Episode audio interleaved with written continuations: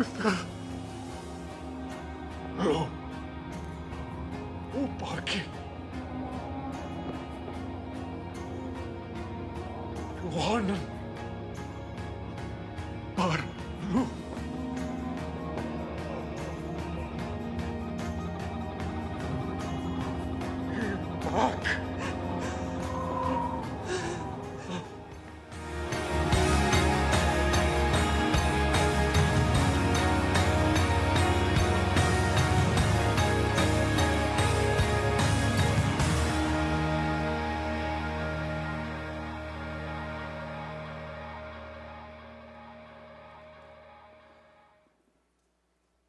You have really just um, blown my mind today. And um, I said this in the first service. She, was, she, she ministered in both services, but I told her that what she felt and what she was experiencing was the anointing of God. How many sensed the anointing of God on her as she sang this song? Give me someone that has the anointing of God because the anointing destroys the yoke of bondage. I'm just telling you, as you sing under the anointing, Butler, where's Butler? Butler, you were anointed today to, to lead us in worship. Listen, ladies, girls, as you sing under the anointing of God, people who are bound can be set free. That's how powerful that is. So thank you for ministering in song today. Amen.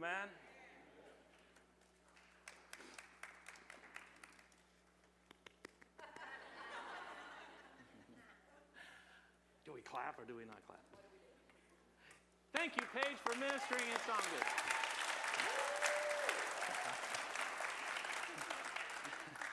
Let's commit to it, right? I'm excited about the word that God has for us today. We are going to continue in a study I've entitled His Last Words. We're studying what Jesus said just before He died, before He breathed His last, hanging on a cross. What did He say? As we study His words, we learn more about Him. We found out already that even as He's dying, He's speaking forgiveness. He spoke forgiveness. He prayed, Father, forgive them, for they don't know what they're doing. He prayed for forgiveness for the people who were actually crucifying him, the ones who wrongly accused him, the ones who wrongly abused him, and here he is dying, and what's he praying? He's praying for forgiveness. Wow. We also found out last week that in his dying days, his dying moments, his dying breaths, he prays for salvation. There is a thief on either side of Jesus, one mocking Jesus, the other saying, Please, Jesus, have mercy on me. Remember me today, he said. And Jesus speaks to the thief on the cross and he says, This day you will be with me in paradise. And we see salvation coming forth from the Master, even as he's dying. I want you to open your Bible today to the Gospel according to John. John chapter 19 is where we're going today. We're going to see what else Jesus had to say as he hung on the cross. John chapter 19, verse 25. Now there stood by the cross of Jesus his mother, his mother's sister, Mary, the wife of Clopas, and Mary Magdalene.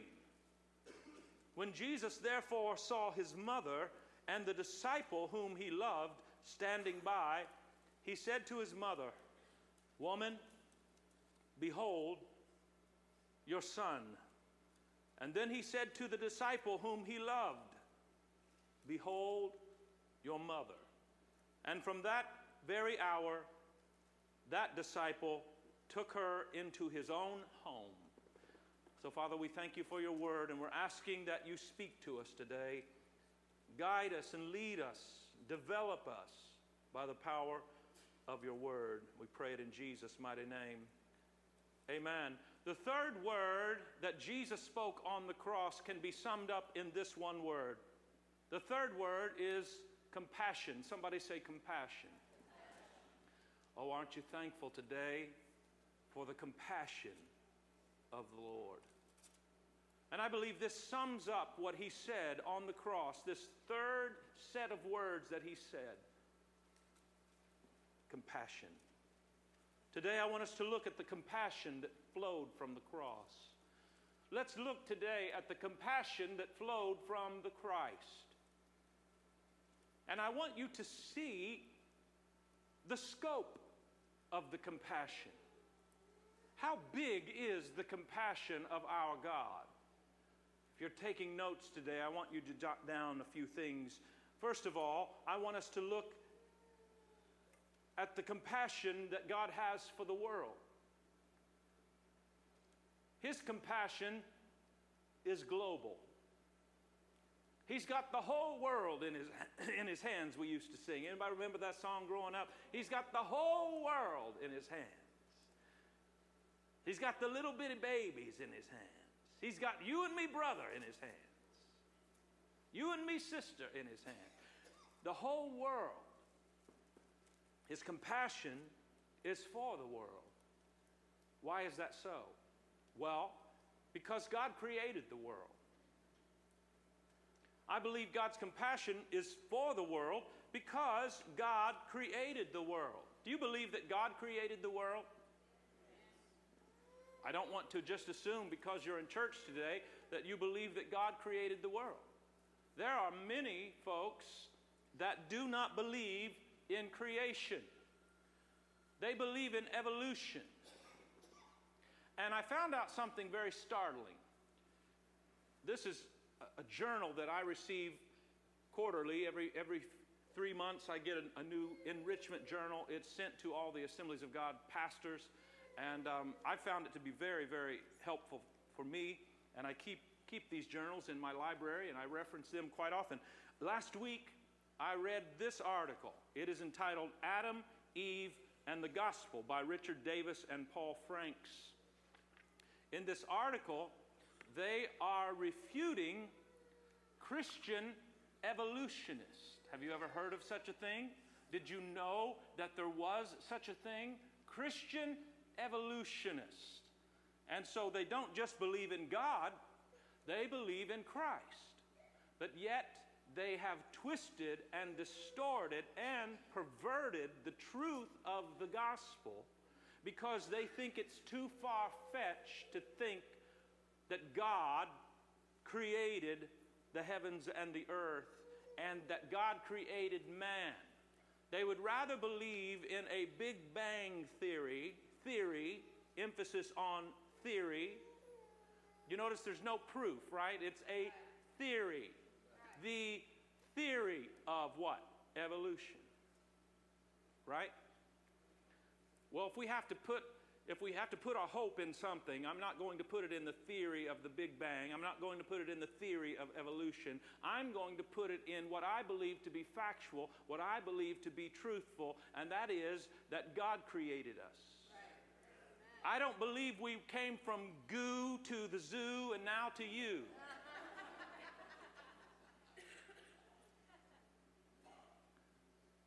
Although some people act like gorillas, I, I I better go on. I believe that the God who said, Let there be light, and there was, could also take a little bit of dirt and form man, and then reach inside of man and pull out a rib and form woman. Y'all believe that? Charlie, you believe that? You're giving me a nod and a little, I'm with you, Pastor. He just gave me a little like this. I'm with you, Pastor. I like that. You keep me preaching good. I'm with you, Pastor. I like when you chatter at me, you know that? I like when you push me a little bit, Dorothea. Come on, Pastor. I like that. It helps me. It's like sick him to a dog, right? I believe that in the beginning, Genesis 1 1, God created the heavens and the earth. I wonder if I have any believers here today that God created the heavens and the earth, that God took, took some dirt and formed man, that God reached in man and formed woman. Christian evolutionists. I was just shocked. I was disturbed. This is our society. God created the world. He's invested in his creation. I had a part in creating three people Elliot, and Butler, and Daisy. I helped create them. And so, because they're part of my creation, they have my same DNA, my blood flowing through their veins. I'm invested in my creation. How many parents understand what I'm talking about? You can't just you can't just cut them loose. I don't care what age they are. You, they're part of you, and you're invested in them. Part of you help create them. God created this world and He started the world turning. And He had a wonderful plan, even at creation level, of turning this world. But our world didn't, it didn't take too very long for our world to think that she knew better than God. And so our world started turning away from God. And the, our world started turning to itself our world started turning to, to other leaders, other gods, little g. Because we know there's only one God. It is Jehovah God. It is Yahweh God. He's the only living God. He's the only wise God. Come on, somebody, and give God praise today. There is no other God. He's the only God. But people started thinking, well, maybe, maybe I can find my strength in myself. I can find my strength in another person. I can find my strength or my leadership in another God.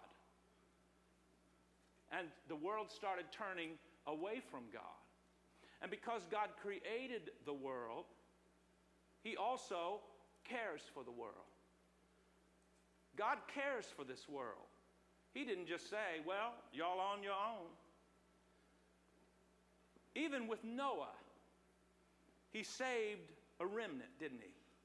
Noah and his wife and his children were saved so that they could repopulate the world because God cared for the world that he created. Didn't take very long even after that for the world to turn again, did it? So God says, Well, I'm not going to send another flood. I already promised that. Every time you see a rainbow, by the way, be reminded that God promised us He wasn't going to flood us out again. Hallelujah. God came up with another plan because He cares for the world that He created. I'm talking to you about the scope of God's compassion. It's global, it's worldwide. God developed yet another plan. And here it is the great plan of compassion. We find it in the most noted scripture in all the Word of God, most memorized, most recited. It is this verse. There is none other more, more known. It's John 3:16. Let's say it together. For God so loved the world that he gave his only begotten Son, that whoever believes in him should not perish, but have everlasting life. I would say that is a really, really good plan from God to save this world. God created the world. God cares for the world. And in that care, He sent His Son. And the compassion just keeps getting greater. It keeps getting better because John 3 17 says, God did not send His Son into the world to condemn the world, he sent his Son into the world that the world through him might be saved. Come on and thank God today for his great plan of redeeming the world, for turning the world back to him. His compassion. What is the scope of his compassion? It's global, it's worldwide. But I want to bring it a little bit closer. I want to bring it in a little bit more for you. His compassion is for the cities. Number two, his compassion is for the cities. Does anybody know where the starting city was that Jesus started his earthly ministry? And if you were in the first service, please don't answer. Galilee. Galilee. This was the launching city for Jesus' earthly ministry. We, we see this in Matthew chapter 4, verse number 23. It says, And Jesus went about all Galilee. This is where we first find Jesus in his adult ministry teaching in the synagogues, preaching the gospel of the kingdom, healing all kinds of sickness and all kinds of disease among the people. And it goes on to tell of Jesus setting those who are demon possessed free from the devil. Powerful. Jesus ministered in Galilee, and as he ministered, compassion came forth from him. The Galileans felt the compassion of Jesus. He saw the people in need of healing. He saw all of the sickness. He saw those who were tormented by the devil, even possessed by the devil. Because let's face it, folks, if we do not choose Christ by default, we're choosing the enemy. We may not we may not say it quite like that because that's too uncomfortable for us.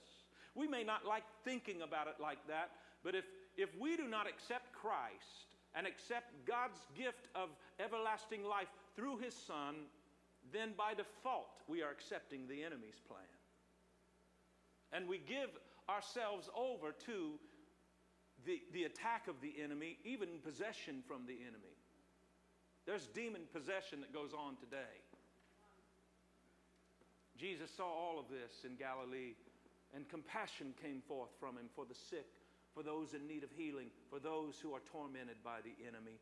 We see the compassion of Jesus not only in Galilee, we see the compassion of Jesus in Jerusalem, the Mecca city, the, the mother city. Luke 19 41 says, Now as he drew near, he saw the city. The city he's speaking of here is the city of Jerusalem. And what happened? Compassion came. He wept over the city of Jerusalem. Why, why did he have compassion for this city? Well, Jesus actually saw the lostness of the city of Jerusalem. He saw all the people in this city that were lost and confused. He saw the consequence of their choices. Do you know today, church, that every choice that you make, good or bad, has a consequence? If you want good consequences, oh, this is just good bare bones teaching right here, but you could, you could handle it. If you want good consequences, make good choices. That'll just translate anywhere in society. This will work for even the lost. Did you know that? Sowing and reaping. God put a law in motion. He calls it sowing and reaping. Whatever you sow, that you're going to reap. If you want good consequences, sow good choices, sow good seeds. And if you're experiencing some bad consequences, don't get mad at God at it. Don't get mad at your spouse over that. Don't get mad at your boss over that. It could be that you planted some bad seed back here, and now it's coming up and you got to eat it. All right, I'll move on. That's all right. Jesus wept with compassion over the lostness of Jerusalem. He saw the consequences of the choices, and he saw the enemy coming to destroy her. Jesus had compassion not only in Galilee, not only in Jerusalem. The Bible tells us he had compassion in every city that he went to. His compassion in all the cities. Look at this in Matthew chapter, five, uh, chapter 9 and verse 35. Jesus went about all the cities and all the villages, teaching in their synagogues, preaching the gospel of the kingdom, and healing every sickness, every disease among the people. Watch this, verse number 36. But when he saw the multitudes, he was moved with compassion for them. Why? They were weary, they were scattered, they were like sheep that didn't have a shepherd. His compassion and the reason for his compassion in this uh, passage of Scripture is a little different than what we've seen in the other passages. His compassion is for the weary. Anybody ever just get tired? You be honest today, you just get tired. I get tired.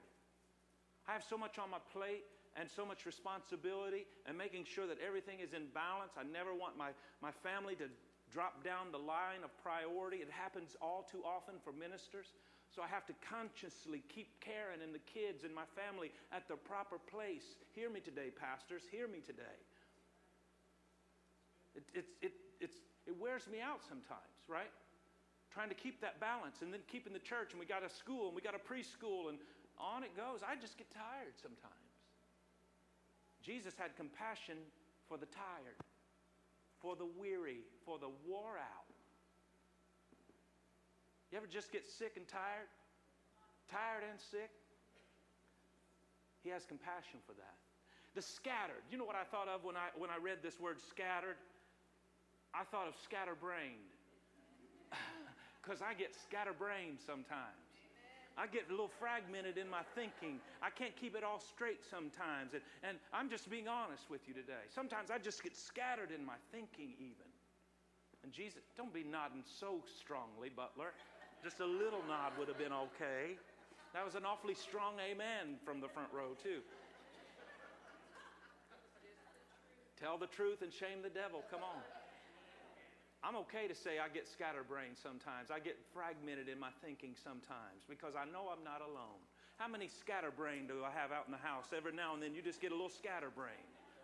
Jesus has compassion for us, scatterbrained folk. Hallelujah.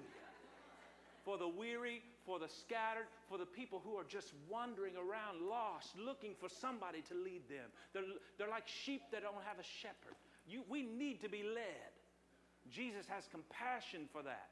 He had compassion in Galilee. He had compassion in Jerusalem. He had compassion in every city, every village that he, that he visited. And then I, I went one more point, and, and I put it like this His compassion in La Palma. But I know that everybody doesn't live in La Palma, so I want you to put your city in there. What city do you live in? Where, where you living? Anaheim, Whittier, Terre Haute, we got a Hoshin here today. I like it. Write it down. What city do you live in? Buena Park? Cypress? Cerritos? Orange? Norwalk? I don't, it doesn't matter what city you live in. I want you to hear this today. Jesus has compassion for our cities. He looks down from heaven even today and he sees the sick, he sees the disease, he sees the lost, he sees the weary, he sees the scattered and the scatterbrained, he sees the sin sick people and he has compassion. I wonder do we have the compassion that Christ has? Do we have compassion for the people who are sick? Do we have compassion for the people who are lost? I wonder how many times we, we say, or maybe not say, but think in our hearts, well, they, they get what they deserve. Mm-hmm. And we, you know, no compassion. No compassion. What is the scope of the compassion from Jesus? It's worldwide, but it's for the cities. Let me tighten the bullseye down just a little bit more. His compassion is for the family. This brings us back to our text, actually. His compassion is for the family. I think of some of the families that Jesus interacted with and, and that Jesus made an impact in their homes. Because Jesus didn't, didn't just preach in the synagogues, did he? Jesus went into the homes. Zacchaeus was up on the, on, up on the tree because he's short and he couldn't see him. And he ended up in Zacchaeus' home, didn't he? I think of another home he went to. He went to Mary, Martha, and Lazarus. These are sisters, Mary and Martha, and their brother is Lazarus. And the Bible's very clear. He would go over and hang with these people. They had a close relationship with Jesus. I, I, I really believe that. He'd go and eat in their home. He cared about this family. And this family had a tragedy arise. You ever had a tragedy arise in your family? Someone they loved was dying. And it was so bad, he actually died. Lazarus, their brother, he died. And Jesus arrives on the scene after Lazarus was dead. The family is distraught naturally. Mary and Martha run out to meet him, and they both at different points say, Oh, Jesus. if you'd just been here sooner. And they're weeping. And Jesus had compassion for this family. You can look this up later. It's in John chapter 11. It won't come up on the screen, but if you're taking notes, maybe jot this one down. John 11, verse number 33, it tells us that he was troubled and he groaned in his spirit. Compassion. And of course, the shortest scripture in all the Word of God, it's verse number 35 of John chapter 11. Jesus wept. He groaned, he was troubled. Why? I believe it was because he had compassion for this family. He was empathizing. Do you know what empathy is? It's when you actually feel what somebody else is going through. And you hurt for that. You have sorrow or you have compassion for that. It happens for me often. I think it happens for other pastors and maybe the board or anybody that's praying with somebody. You should feel that from time to time. Immediately, I will just begin to even weep and cry with people. I'm not going through it, but God gives me empathy and I feel their pain. I believe Jesus felt the pain of Mary and Martha because he cared for them, he had compassion for them. And I believe also he loved Lazarus. And remember, he was all human and all God. Even though he knew what he was going to do, could he have at least had some bit of grief for a friend who died? and a family that was grieving because of death? I believe so. And compassion came for this family. Of course, he said, Roll away the stone. After we're done crying here, roll away the stone. And they said, Jesus, I don't know if we should roll away the stone because he's already been dead for four days. Probably he stinks. That's what the Bible says. They did their best to, uh, you know, to wrap them up. They didn't have embalming fluid like we have today. They would put spices and, and, and flowers and, and whatever they could, wrap the body, but after four days, no spice is going to cover this up. He said, Roll away the stone. And he said, Lazarus, come forth. And the Bible tells us that Lazarus came out of the tomb bound, head to feet.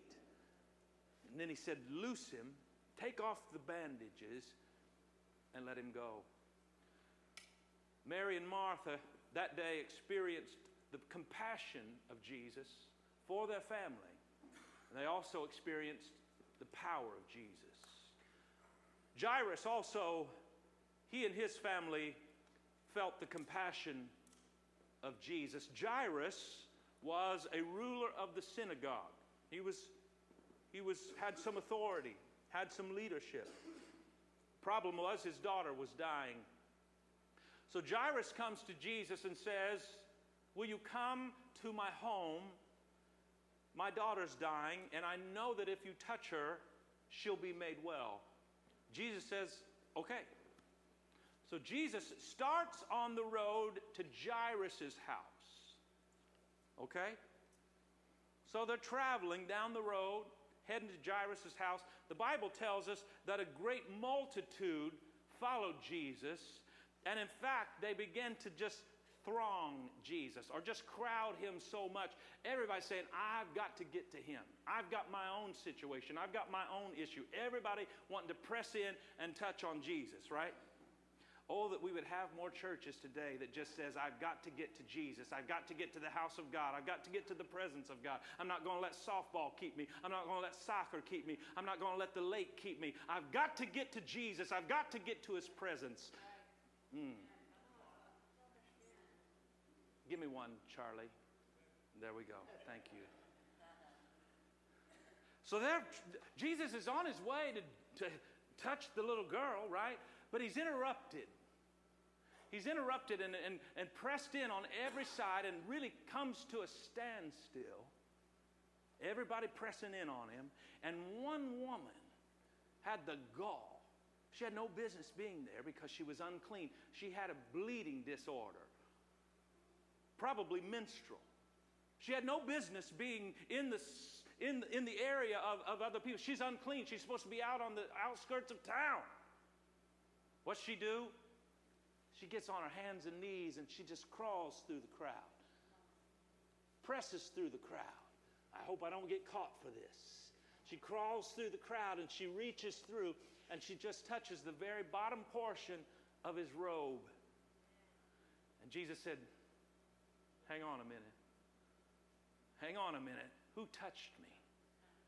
Who touched me? And one of the disciples, Peter, one of them said, What, are you talking about, Lord? Everybody's touching you. Everybody's bumping up against you. Such a crowd here, right? He said, No, no, no. This is a touch like no other. I'm not talking about somebody bumping into me. Somebody touched me. And I felt virtue flow out from me.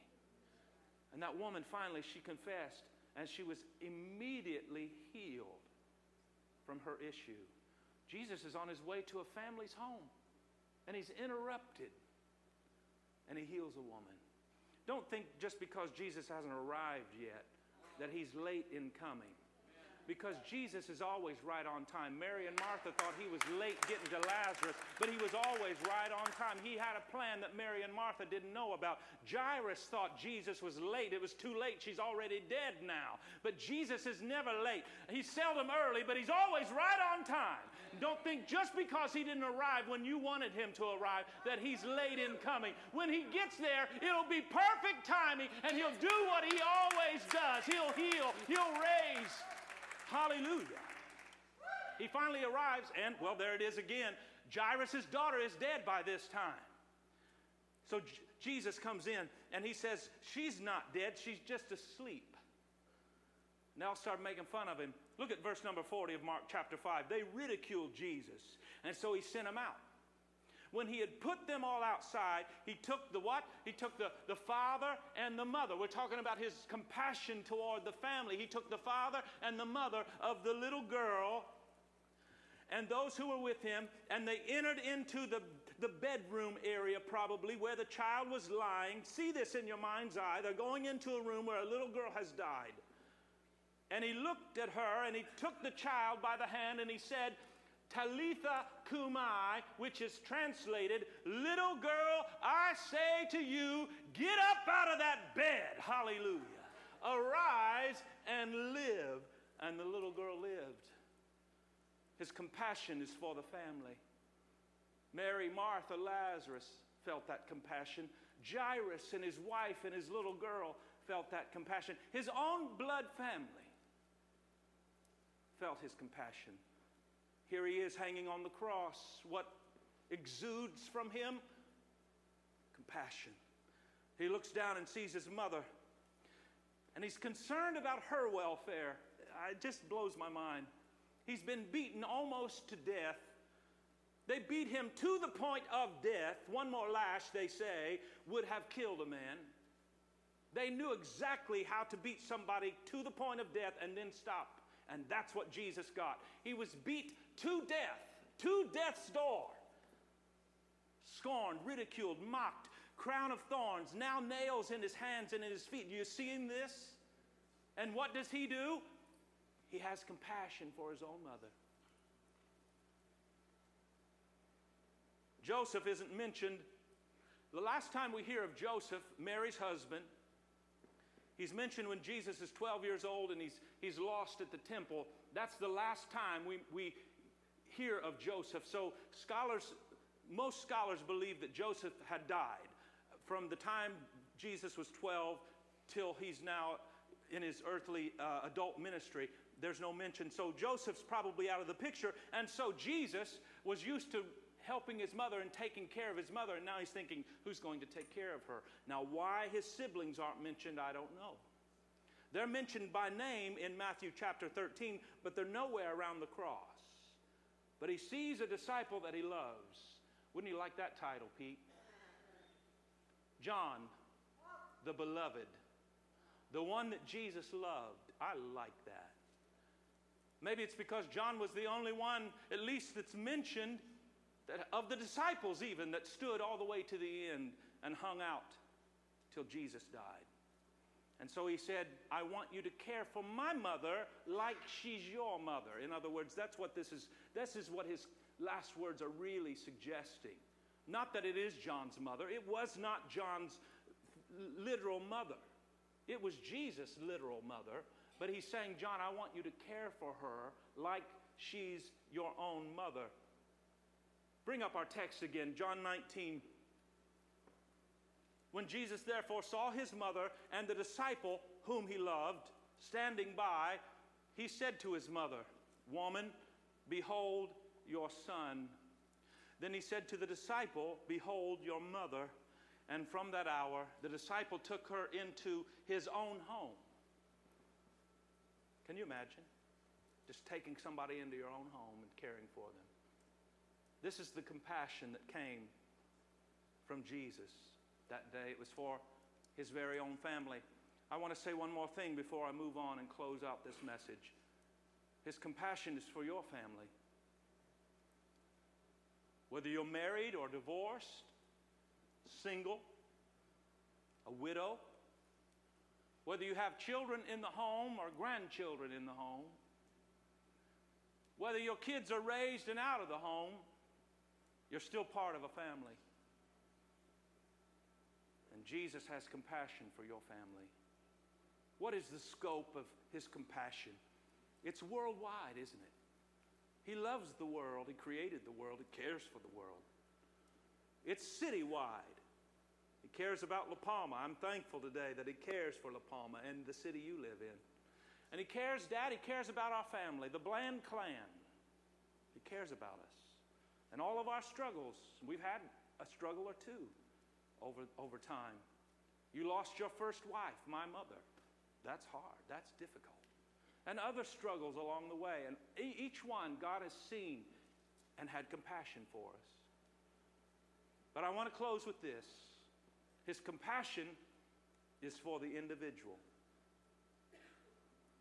It's, it's for the individual. His compassion is for one. He had compassion for his mother. I want the worship team to come. That's one person, Mary. And his compassion reached just that one. But he had compassion for John, I believe, too. He's, John is mentioned there at the cross. It's one that he loved, clearly. And I believe that compassion from Jesus went to just John as well. There's a few other ladies mentioned Mary's sister, Salome. Very likely, she's not mentioned as Salome here, but very likely this is Salome. I like that name. You like that name, DK? Salome has a nice ring to it, doesn't it? His mother's name is Salome. He had compassion for his aunt there on the cross, just one. Mary Magdalene, certainly compassion came from Jesus again to her. He had rescued her and freed her from sin, probably watched her along her life, and now here she is loyal to the very end. He's got compassion for this woman. Mary, the wife of Clopas. Don't know much about her, but Jesus' compassion is for her. His compassion is for one. Let me say it like this His compassion is for you.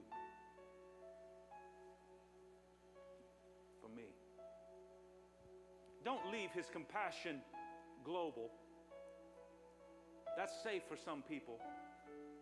The God that created all that is and formed the universe and hung the stars and placed the planets. Okay. But now you're bringing them in too close to me, Pastor Steve. My city, okay, I could probably duck away there somehow. Maybe even family, you can, you can hide somewhere. But when you're just talking about his compassion for one, there's no place to hide. You just need to embrace the compassion of Jesus for one, for you. Would you bow your heads today? I want you to think about the compassion of Jesus as he hung on the cross, pouring it out to his mother and those around the foot of the cross still flows today. A love so great and so grand. Know today that He loves you with an everlasting love. He loves you. How He loves us. us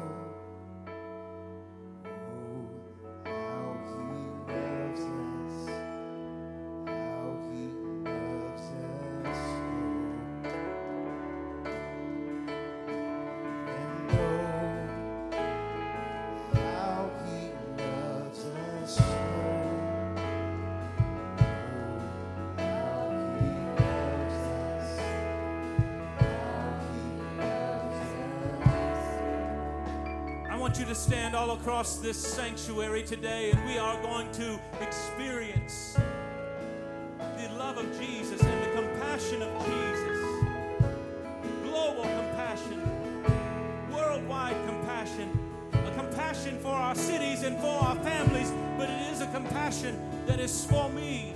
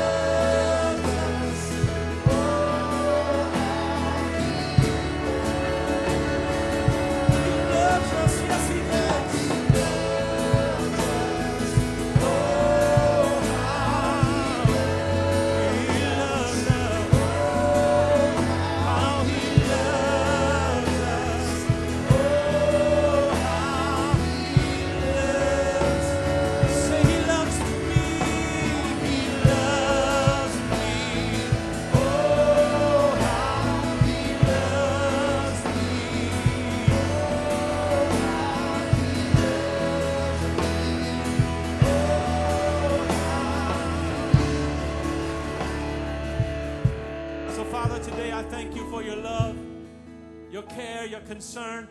We thank you today for this word of compassion freely poured out on all the world and all the cities, all of our families, freely poured out on me. Let us know your compassion today to us, yes, but may it come through us. Let your compassion be seen through us, God, in our conduct, in our actions, in our words, in our deeds. We are your hands and feet. So may your compassion be extended through us. Come on and cup your hands up to heaven one more time and say, God, let your compassion not just come to me. Come on, ask God that His compassion would come through you, to you, and through you. Know His compassion today. Extend His compassion today. Amen. Amen. So there is the word for you today. The third word is compassion. Amen. How many appreciated the word of God in your heart today? May it be sealed accomplishing what God sent it to accomplish. I'm so glad you came today. It's always good to see your smiling face. Just before you leave, I want you to give somebody a handshake or hug their neck and tell them that you appreciate them. Also, meet me here at 5 o'clock. We'll have a piece of pie together. I don't know, we'll have something. But come ready to celebrate. I've got some new news that I want to propose to you tonight, and I'm excited about that. So please join us here. 5 o'clock for dessert, 6 o'clock for our meeting.